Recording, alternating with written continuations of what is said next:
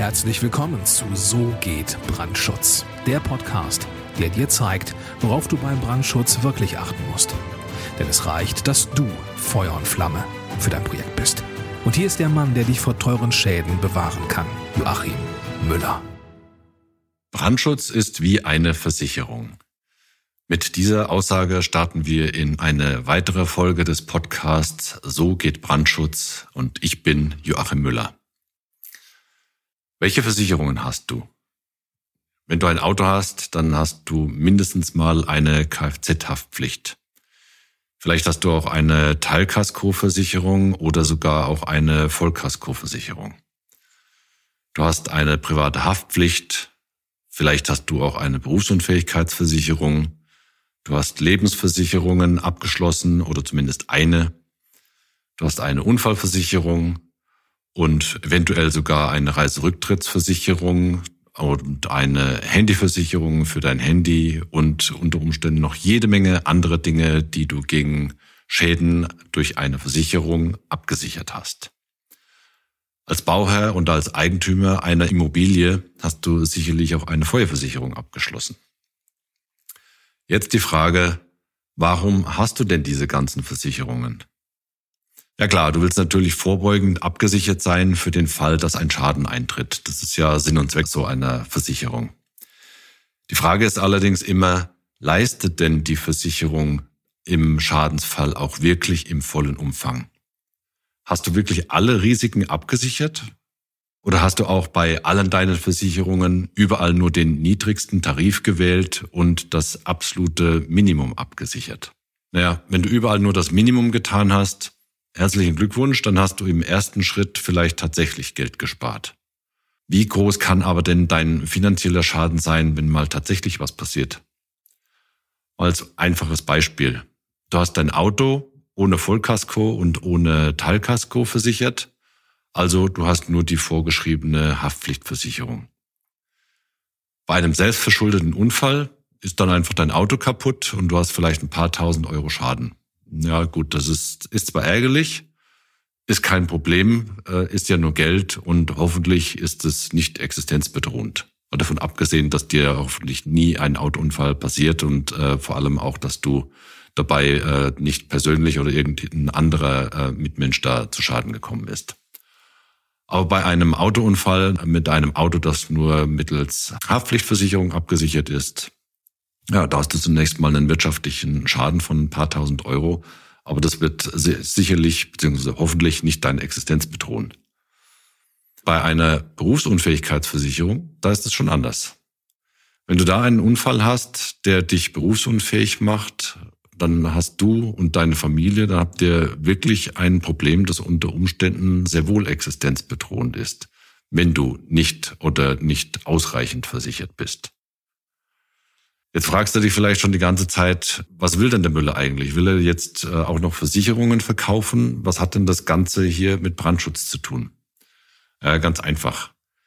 Ich will darauf raus, dass du beim Brandschutz natürlich ähnlich vorgehen kannst. Nimm den billigsten Planer, den du finden kannst.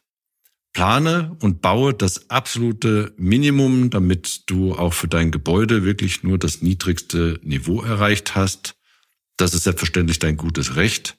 Dann hast du am Anfang sicherlich auch Geld gespart. Kein Zweifel daran. Aber dann heul auch nicht rum, wenn es zu Problemen kommt zu einem späteren Zeitpunkt. Oder vielleicht sogar schon während der Planungs- und der Bauphase. Ein paar Beispiele dazu. Problem Nummer eins für den Architekten und den Bauherrn. Dein billiger Planer liefert nicht rechtzeitig oder er liefert nur Mist und du musst ständig hinterherlaufen, um die notwendigen Angaben zu bekommen. Das wird dir definitiv passieren, wenn du den billigsten auswählst. Problem Nummer zwei. Dein billiger Planer verlässt dich einfach mitten im Projekt. So einen Hilferuf hatte ich jetzt tatsächlich vor ein paar Wochen, als ein Bauherr reumütig bei mir angerufen hat, weil der billige Brandschützer, den, dem er den Vorzug gegeben hat, bevor er mich beauftragt hat, hat einfach das Projekt mitten in der Bauphase im Stich gelassen der klassische Fall von unterlassener Hilfeleistung. Weder der Architekt noch die anderen Planungsbeteiligten noch der Bauherr wurden, obwohl das Projekt mitten in der Bauphase war und da einfach Fragen aufgetreten sind. Alle wurden nicht mit den notwendigen Angaben versorgt, weil sich einfach der billige Planer vom Acker gemacht hat. Also klassischer Fall unterlassene Hilfeleistung. Problem Nummer drei, das betrifft jetzt allerdings dann erst einmal nur den Bauherrn. Dein Gebäude ist unter Umständen nicht oder nur extrem teuer versicherbar.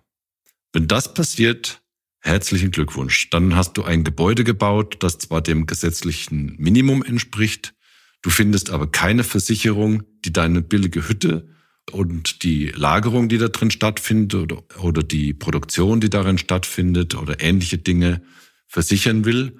Oder wenn die Versicherung dir ein Angebot macht, das Gebäude zu versichern, dann wird das Ganze horrend teuer.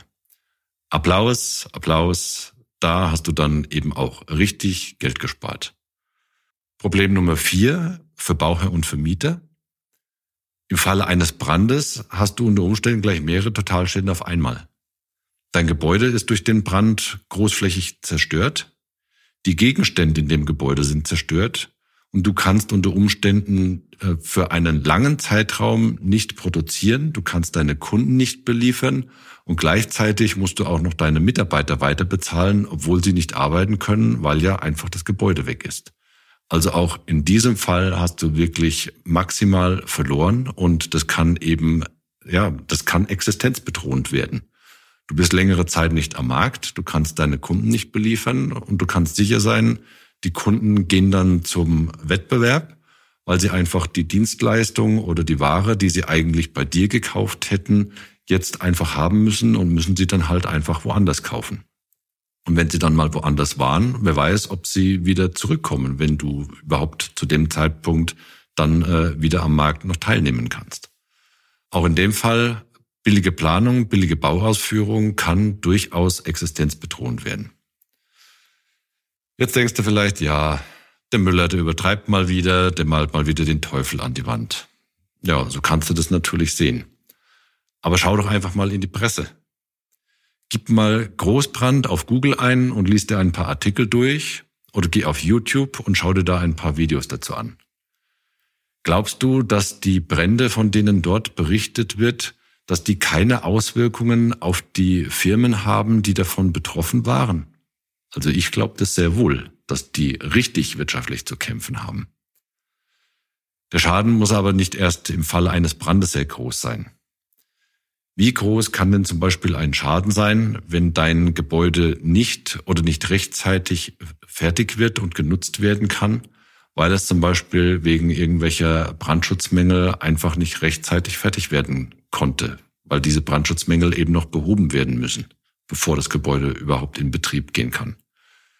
Schauen wir nach Berlin, da gibt es einen schönen Flughafen, der ist wirklich ein trauriges Musterbeispiel dafür, was alles schieflaufen kann, wenn man sich einfach mit den falschen Leuten einlässt.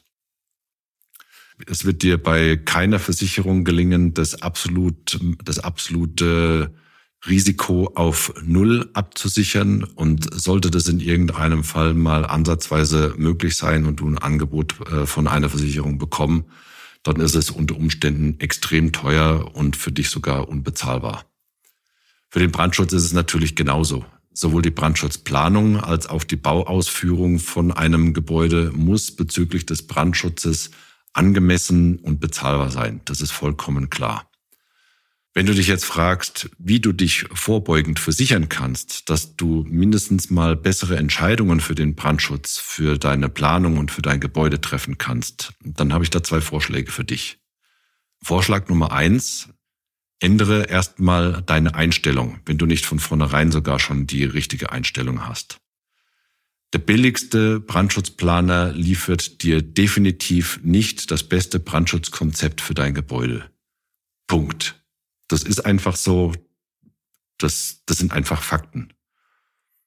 Vorschlag Nummer zwei, wenn du mit einem echten Brandschutzexperten zusammenarbeiten willst, dann lass uns doch mal reden. Geh auf www.tub-brandschutz.com. Buche dort dein kostenloses Erstgespräch. Da auf unserer Homepage findest du ein Formular. Da kannst du ein paar wenige Daten eintragen, die uns dann erreichen. Und dann schauen wir, ob und wie wir dir helfen können. Und dann kommen wir einfach, wenn es für beide Seiten passt, ins Gespräch und finden einfach für dein Projekt die richtige Lösung. Bis dahin wünsche ich dir alles Gute, maximalen Wirkungsgrad bei allem, was du tust. Herzliche Grüße, dein Joachim Müller von So geht Brandschutz.